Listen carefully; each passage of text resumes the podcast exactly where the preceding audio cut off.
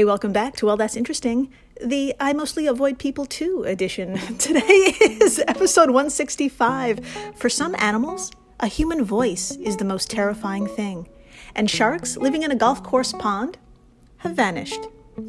Oh, that was a lot, I know. My friends, first, congratulations. We human beings have made such a name for ourselves, even protected species living in a reserve will flat out stop whatever it is they're doing and haul ass in the opposite direction away from merely hearing us. In the first half of the show, we're going to cover a brand new ingenious study that literally shows animals fleeing the sound of human voices more often than hearing dogs barking, lions snarling, and gunshots. Yes, even more than hearing gunshots. My friends, I'm talking about thousands of videos and thousands of recordings of well over a dozen species, including the hefty rhino, for example, all running out of fear from us, and not the largest predator which stalks them daily, the lion. Now, how this study was conducted, where it was conducted, and which animals were spotted, and the stats are going to leave you saying, damn, humans really do have a PR problem. It's not good. Thankfully, though, this study can help turn that around just a little bit. Knowing that our voices alone can cause stress and incite fear means we need to take this into account with preservation efforts. Then, after the break, a human slash wild animal interaction that actually doesn't blow. My friends, Florida may have alligators bespeckling golf courses, but Australia just said, Hold my fosters. In the kooky 1990s, a group of juvenile bull sharks were left stranded in a golf course pond, and there they thrived. For decades, they became legends and adored mascots for the golf club, but they haven't been seen within the past few years. How these sharks got there to begin with, how they could even survive in a pond without human intervention for so long, and where they could be now shall all be revealed. In the meantime, I'm Jill Chacha. And if this is your first time listening, welcome to the flock, my sporty business goose. To begin, we'll need some sunscreen and some zip ties. I'll explain, because we're heading on over to the stunning reserve that is Kruger National Park. And for my fellow geographically challenged Americans, don't worry, I've got you. All you have to do is picture Africa. Thank you. Now point to the very southern tip. Okay, there is South Africa, and in the northeast corner, you'll see Kruger National Park, one of Africa's largest reserves that is home to every classical beautiful creature you can imagine. Leopards, rhinos, elephants, buffaloes, literally hundreds of other mammals, even more species of birds, including vultures, eagles, and storks. You've got your mountains, your bush plains, and your tropical forests. And, most notably of all, my friends, Kruger National Park is home to one of the world's largest remaining lion populations. This fact makes this reserve especially popular among conservation biologists who study how large predators impact their surrounding environments. Biologists such as Liana Zanette and Michael Great Name Clinchy of Western University in Canada. Now, this pair is something special. They study fear Yes, you heard me. They focus on how fear impacts ecology, hierarchies, populations, lifespan, you name it. And for their latest study, Kruger National Park was the perfect location to answer the following question, as so wonderfully stated by Leslie Evans Ogden of the New York Times. Quote, so, turning to the savannas of South Africa, where a diversity of mammals have evolved for millennia alongside lions and human hunters, Dr. Zanette and Dr. Clinchy, yep, they were curious. Where did humans rank on the scale of scariness among these mammals? End quote. That's right, my friends. His name is Dr. Clinchy. And that's right, who is more terrifying to wild animals of the savannah? The king of the jungle or the species who has just been officially labeled as a quote super predator? Spoiler, that would be us. According to Zanette and Clinchy's study titled Fear of the Human Superpredator Pervades the South African Savannah, recent global studies show humans kill prey at much higher rates than any other predator.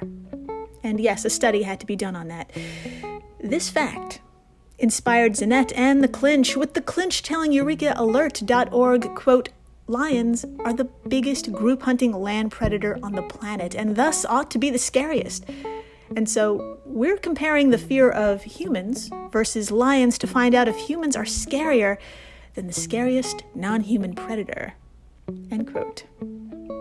So, my equally wild business goose, you may be wondering how in the holy hell do you test fear of all things in free roaming animals within such a massive space? That is a great question. Get them zip ties. don't worry, don't worry. It's, it's going to be okay, I promise. Zanette, the Clinch, and colleagues traveled to Kruger National Park during the dry season. It would be impossible for them to track the thousands of animals here, so the animals would have to come to them.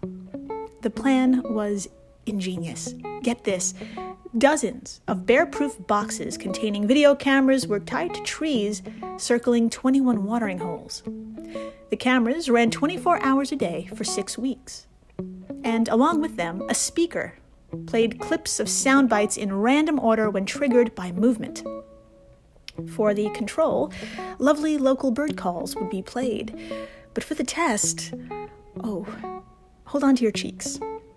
The sound files included human voices, lion vocalizations, barking dogs, and gunshots. Quote, the human voice clips, which were at conversational volume levels, came from radio or television recordings of people speaking the four most used languages in the region including Tsonga, Northern Sotho, English, and Afrikaans. The dogs and gunshots were meant to represent sounds associated with human hunting, and the lion vocalizations, curated with the help of lion expert and co author Craig Packer of the University of Minnesota, they were meant to signal the presence of the top predator in the region. The key thing, though, is that the lion vocalizations are of them snarling and growling in conversation, as it were, not roaring at each other, said Clinchy. That way, the lion vocalizations are directly comparable to those of the humans speaking conversationally. End quote. From EurekAlert.org. That is really cool. That is something really cool to, to take into consideration. And also cool was that everything was played at the same volume, so if anyone got spooked, it wasn't because of volume differences. And speaking of spooked, fear was expressed and quantified by the action of running or fleeing from the watering hole after the sound files were triggered. Now, before I play some clips and get into the crazy stats, here's a little fun fact as to why bear proof boxes were chosen here, since there certainly aren't any bears in South Africa. Quote, we put the camera in a bear box because of the hyenas and leopards that like to chew on them, Zanette told IFL Science in an interview. Um, my friends, not to be outdone by those two species, Clinchy told the New York Times, quote, the elephants gave us a lot of headaches. In one video, recorded at night during a lion playback, an elephant smashes the recorder, the camera goes black, and elephants triumph as they leave. That's awesome. Good for them. And you know what? That aggression towards lions is a totally natural response. Karen McComb, a University of Sussex animal communication researcher, told the New York Times thanks to their individual size and their collective size as a group, elephants often bunch together, encircling babies, and advance towards those lions. They can definitely take them on. Now, my friends, you may be wondering if elephants reacted the same when hearing a human voice. No, they ran. That's right. A 10,000 pound creature ran. We need to get into these results. First, I'm going to play some video and do my goddamn best to describe how the animals in that video react to what you're hearing. Uh, now, if you want to watch along, which I highly, highly, highly, highly, in parentheses, suggest, yes, all these videos are out there on the interwebs. Um, I'll have screenshots on our social media stuffs, of course, but if you search Fear of Human Voices, Kruger National Park, lots of articles will come up, as will the study itself. Uh, that's what I'm using. It's free to read, uh, and there's a bunch of videos embedded. Now, I'm going to play the first few seconds of video S1 uh, provided by the study, as I said. Now, I'm going to play a couple of moments of it, pause it, and then describe um, just how freaked out these animals are. Okay, here we go.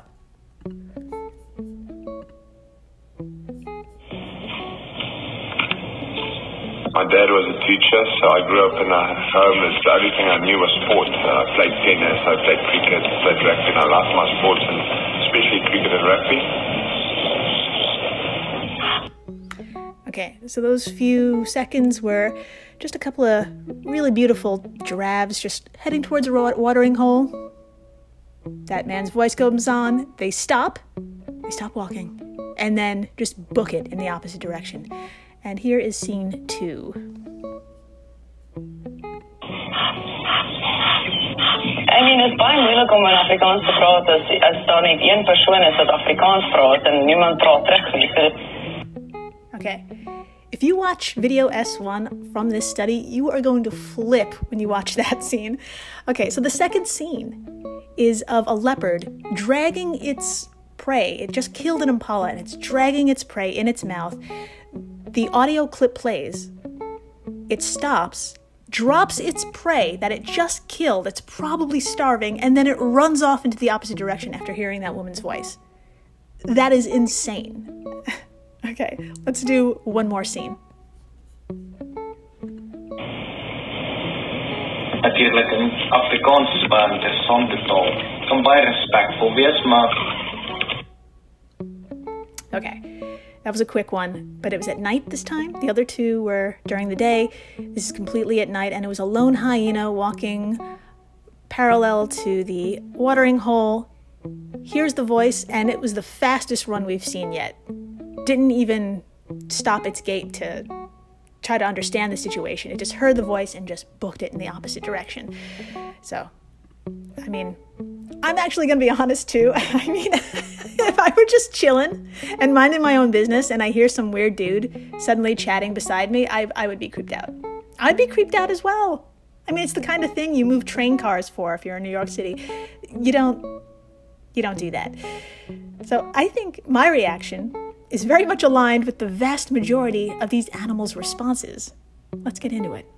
Quote the researchers found that the animals were twice as likely to run and abandon watering holes in response to hearing humans compared to hearing lions or hunting sounds.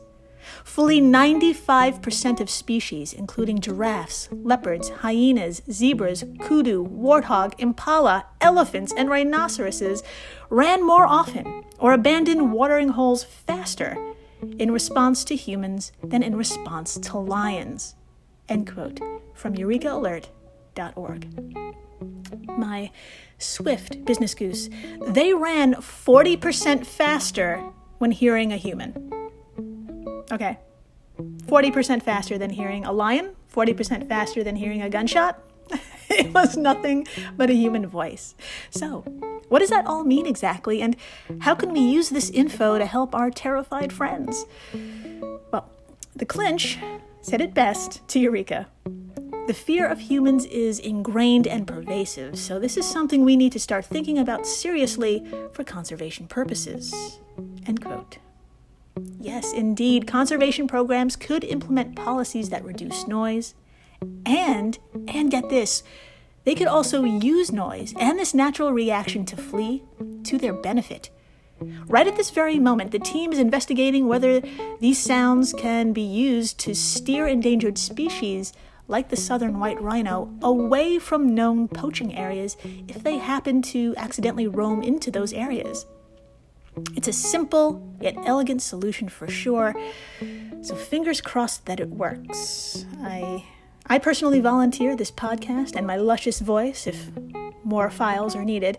Um, if you're wondering, if you're wondering what uh, the lions of Kruger National Park think of humans, I have the best fucking answer, and it makes me so happy. Okay, get this. Quote As for the lions of Kruger, they appeared unmoved by the human interlopers using their snarls for science. Once, departing by truck, After two hours assembling and elephant proofing a recorder, Dr. Clinchy and Dr. Zanette realized that lions had secretly been making their own field observations of them. This female lion from across the watering hole stood up from the grass and walked away, Dr. Zanette said. She was there the whole time. End quote. From Leslie Evans Ogden of the New York Times. My friends, I would have shit my pants if I realized that for two hours I was being watched by a lion and they just decided just not to do anything, just to watch. Thanks. Thank you for choosing that. I just.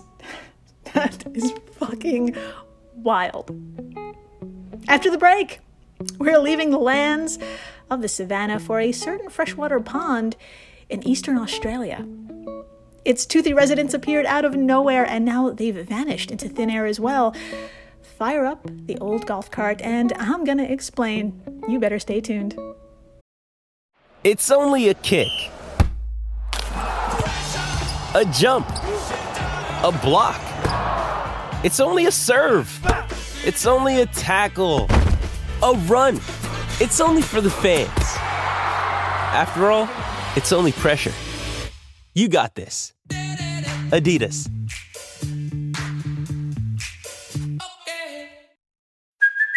Hey, it's Kaley Cuoco for Priceline. Ready to go to your happy place for a happy price? Well, why didn't you say so? Just download the Priceline app right now and save up to 60% on hotels. So, whether it's Cousin Kevin's Kazoo concert in Kansas City, go Kevin, or Becky's Bachelorette Bash in Bermuda, you never have to miss a trip ever again. So, download the Priceline app today. Your savings are waiting. Go to your happy place for a happy price. Go to your happy price, Priceline. And we're back. We are so back. And my friends, we're going to need to check our nine iron at the airport because we're heading on over to the Carbrook Golf Club in Queensland. And for my fellow geographically challenged Americans, you may be wondering where this is too. Don't worry, I've got you. Everyone, please imagine Australia. Thank you. Now point to the middle of the East Coast. Fantastic. This is the city of Brisbane in Queensland. And if you move your finger a smidge farther south, you'll find the Carbrook Golf Club.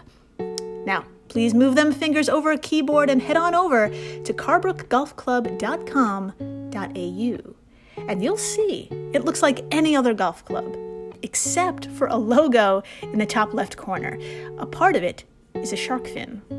So please put a pin in that. A few other fun facts about Carbrook, according to their website. Uh, the golf club is one of the very few members owned golf clubs established in Queensland in the last 60 years, so that's, that's pretty awesome. And it all started when Tom Smith bought what was the old dairy farm located right on the banks of Logan River, and just a stone's throw away from the Albert River back in 1972. Put a pin in that as well.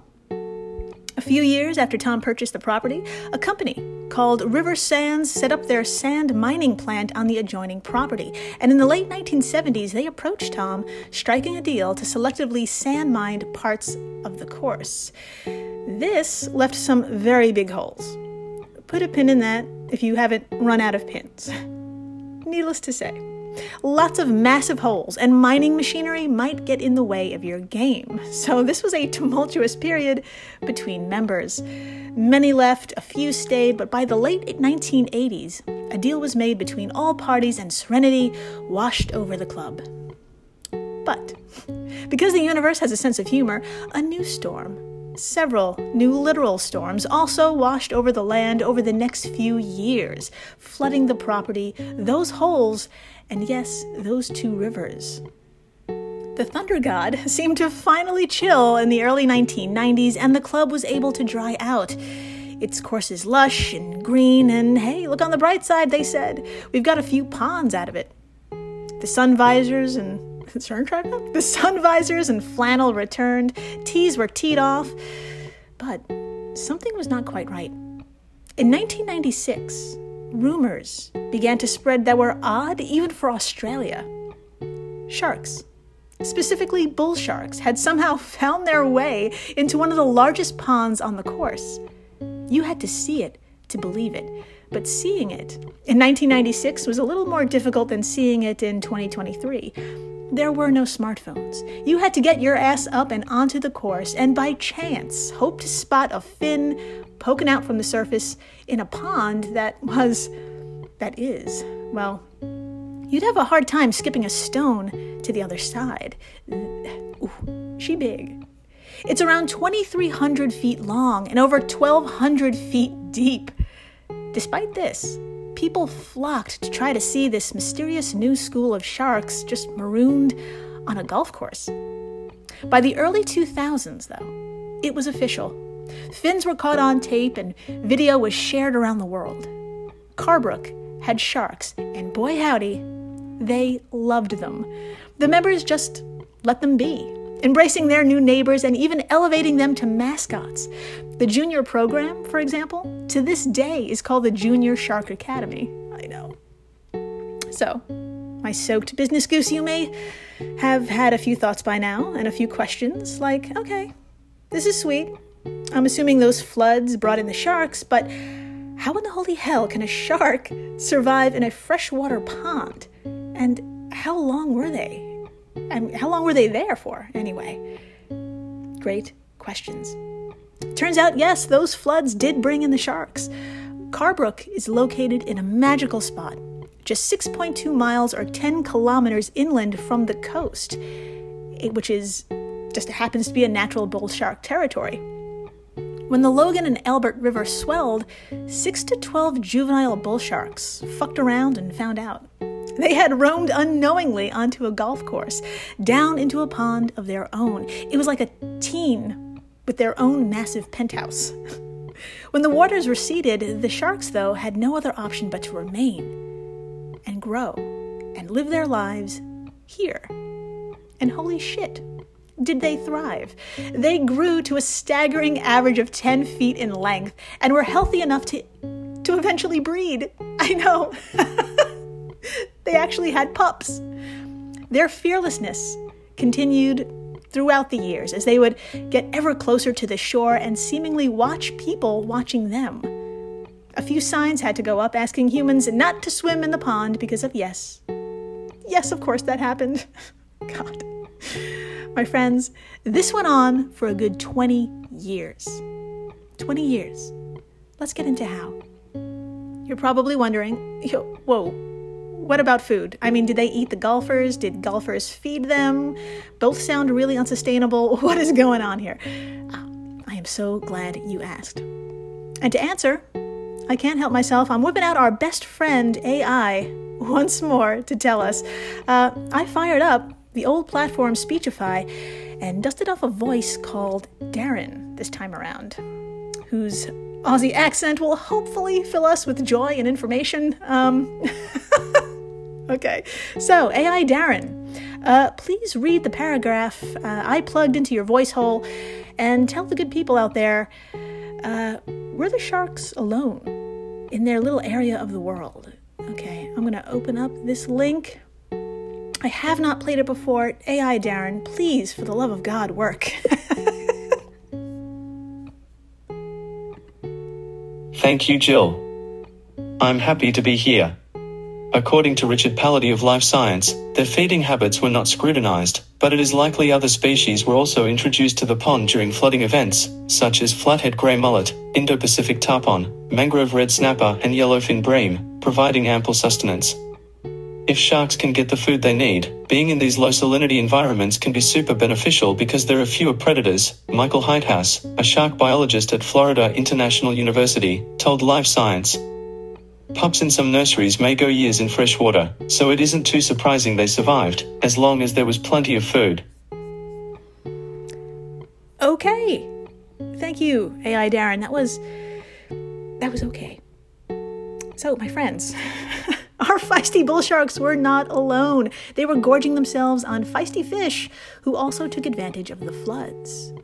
But the real magic, my friends, is how these sharks so quickly adapted to fresh water and thrived for decades.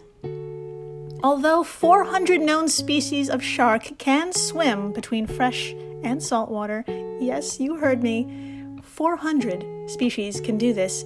Um, this case of the Gulf Pond sharks is the longest known example of sharks continuously living in low salinity environments. It completely rewrote what we thought we understood about a process called salt retention, which helps sharks travel between these two environments. Now, what the fuck is salt retention exactly? Okay, don't worry, I've got you, and I'm gonna fill you in, not AI Darren. I'm sorry, AI Darren. Quote Sharks must retain salt inside their bodies. Without it, their cells will rupture and cause bloating and death.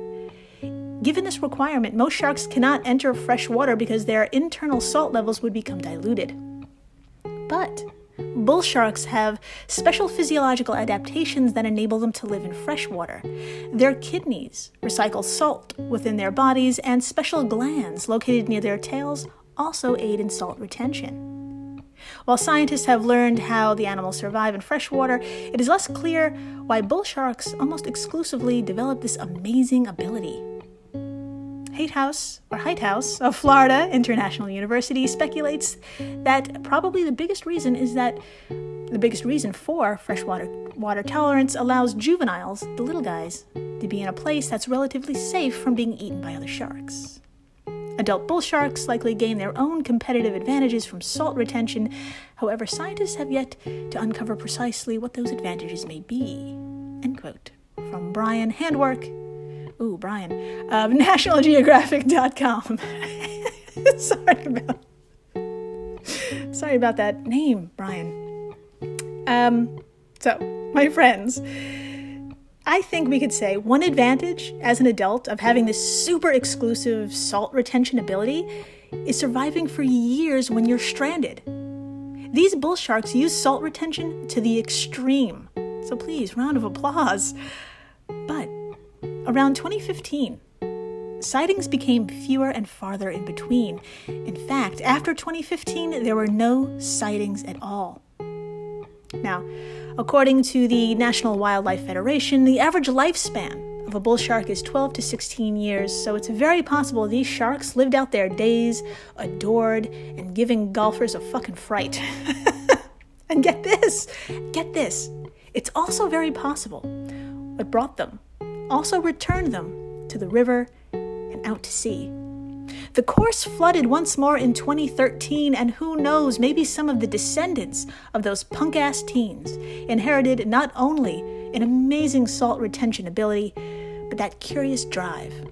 Fingers crossed, they are raising hell somewhere else. So thank you for listening rating, subscribing, telling your friends that you know we suck. Our, even our even hearing our voices causes absolute dread and terror in animals. Yeah, uh, and also tell them uh, about the sharks living in the golf course pond and hopefully uh, you know they're just maybe in an amusement park. That would be awesome. Oh yeah, wouldn't that be great?